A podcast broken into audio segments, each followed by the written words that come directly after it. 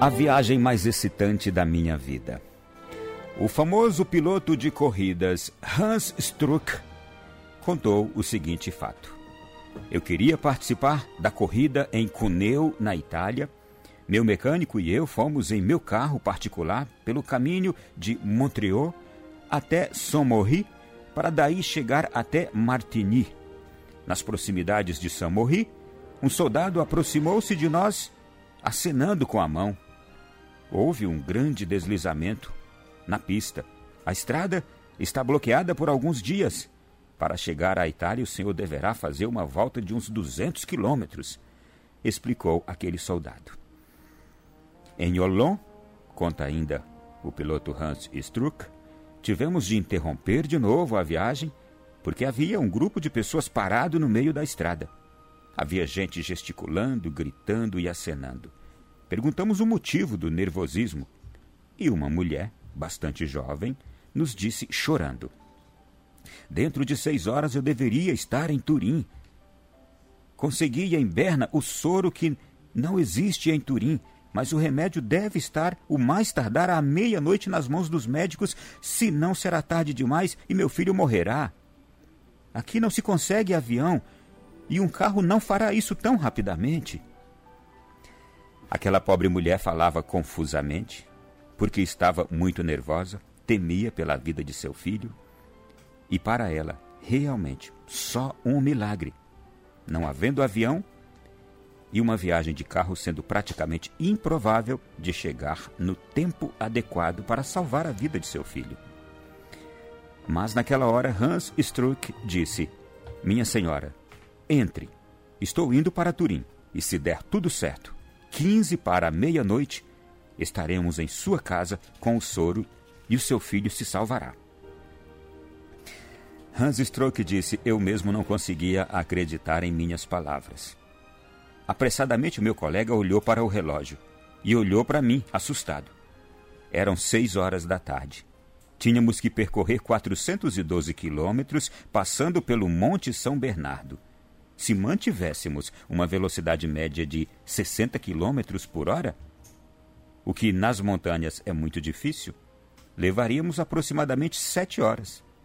Chegaríamos então a Turim à meia-noite e 45 minutos. Saímos, pois, em desabalada corrida. Vez ou outra, alguém dizia uma palavra no carro ou uma frase curta. Fascinada, aquela mulher olhava para o relógio no painel. Três, quatro vezes a polícia fez sinal para que eu parasse, e nada vimos e nada ouvimos. Simplesmente passávamos a 120 quilômetros por hora em meio a aldeias, pequenas cidades, atravessando a Suíça francesa, tudo em direção ao Monte São Bernardo. Passava um pouco das nove horas da noite e já estava bastante escuro quando contornamos as primeiras curvas da montanha. Eu estava em êxtase, como nas grandes corridas. Cortava os cruzamentos, imprimia a uma velocidade da qual eu mesmo me admirava, e em certo momento, quando estávamos a quase 2.500 metros de altitude, o carro derrapou sobre uma placa de gelo. A mulher ao meu lado deu um grito desesperado. Se ocorrer um acidente, meu filho morrerá, moço. E se não arriscarmos, ele também morrerá, respondi eu para ela, apertando o acelerador. No topo da montanha, alguns montes vieram ao nosso encontro. O senhor não poderá descer, a estrada ainda não foi aberta. Sim, mas eu tenho de descer. E agora, de fato, estava começando a viagem mais excitante da minha vida. Não pensei que conseguíssemos descer sãos e salvos entre montes de neve, pedaços de gelo, meu carro preto e branco virava de um lado para o outro naquela estrada. Muitas vezes andávamos na borda dos precipícios e em alguns momentos até andava de ré. Corríamos o risco constante de ficar atolados. E apesar do frio, eu estava com muito calor, porque eu estava nervoso e quase não conseguia respirar. 15 para as 11 da noite, chegamos ao vale. Faltavam ainda 120 quilômetros até Turim. Os freios do meu carro não funcionavam mais direito. Estavam molhados por causa da grande quantidade de neve na estrada. Mas agora já não importava. Sem olhar à direita ou à esquerda, seguimos a 130 quilômetros por hora pelas maravilhosas estradas italianas. Cinco minutos antes de 15 para meia-noite, paramos na frente da casa daquela mulher. O marido e o médico correram ao nosso encontro.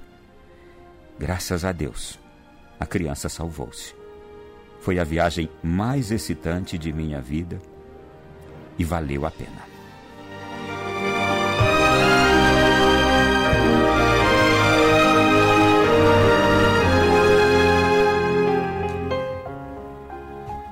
Meu irmão e minha. Esse piloto Hans Struck, ou Stuck, ele existe de verdade. E essa história também é real. E ela só nos faz entender uma coisa: o amor que busca o bem é verdadeiro porque quer o bem da outra pessoa e não o próprio. O que fez aquele homem abandonar o propósito da sua viagem para assumir o propósito daquela mulher foi algo encantador e que eu confirmo aqui. Isto é próprio do ser humano. O ser humano é capaz de abnegar-se, abrir mão de si mesmo para fazer um grande bem aos outros. Isso só os seres humanos são capazes de fazer. Aliás, instintivamente, por instinto. Os animais também o fazem. Por instinto. Nós fazemos por escolha, por opção, sabedores, conhecedores daquilo que estamos fazendo. E aliás, veja que beleza! É tão bonito fazer isso. É tão engrandecedor fazer isso. Esse é o amor que busca o bem, a benevolência. Ver a alegria de outro, salvar a vida de uma criança que estava para morrer porque precisava daquele soro. E aqui a gente também é capaz de entender uma outra coisa. Gente, quando há um acontecimento inesperado, por triste que seja, por catastrófico que seja, por trágico que seja, você já percebeu como o ser humano se revela na sua mais linda face? É bem possível que eu esteja falando agora para alguém que já se transformou em amor benevolente na vida de alguém numa hora difícil. Talvez você já tenha sido esse amor benevolente, que na mesma hora você mudou tudo que você estava fazendo, você mudou o seu planejamento, você mudou a sua programação e você passou a agir em função daquela necessidade, daquele momento, daquela pessoa. Foi ou não foi uma das mais lindas experiências da sua vida? Das mais gratificantes? Daquelas que mais deixam você satisfeito? Ou deixaram você satisfeito? Eu tenho certeza que sim. Confirme isso, por favor. E da mesma forma, se coloque agora no lugar da outra pessoa. Eu me recordo de um acidente automobilístico que sofri no interior da Bahia. Estávamos eu, meus filhos, minha esposa. Nós quatro. O carro capotou, ele deu uns seis giros num despenhadeiro abaixo, parou amparado em árvores com as, os dois lados das duas portas completamente travados. Não abria de um lado porque era barranco e não abria do outro porque eram árvores. E eu só me recordo de enxergar de longe, quando eu olhei para um lado e para o outro, já lá embaixo naquele despenhadeiro, quatro três agricultores correndo em nossa direção e eu escutei ainda a voz de um dizendo: não escapou nada, não escapou ninguém, não pode. Mas eles vinham correndo. E quando chegaram e nos viram os quatro sãos e salvos, qual não foi o estupor deles? Começaram ali a nos socorrer, a nos ajudar, nos arrancar de dentro daquele carro. Gente, como eu sou grato àqueles homens. E depois, quando nós subimos novamente para a pista, eles nos ajudaram a subir com tudo é, para a pista. Meus filhos eram crianças pequenininhas. Nos colocaram lá novamente no asfalto, subindo no meio daquele despenhadeiro, meio do mato cheio de espinhos e tantas coisas. Quando chegamos lá em cima, veja que surpresa. Vinha um senhor numa caminhonete que passou por nós, viu ali aquela cena, nós na beira da estrada, eu, meus filhos, aqueles homens nos ajudando a subir com as coisas que estavam lá embaixo no carro. Ele passou, seguiu em diante, fez uma curva lá mais ou menos uns 300 quilômetros. Mas aí de repente eu vejo aquela mesma caminhonete voltando de ré. Voltou de ré. Quando chegou, ele disse assim para nós: eu, eu ia passar direto mas alguma coisa me pediu para voltar. E eu entendi. Eu trabalho aqui como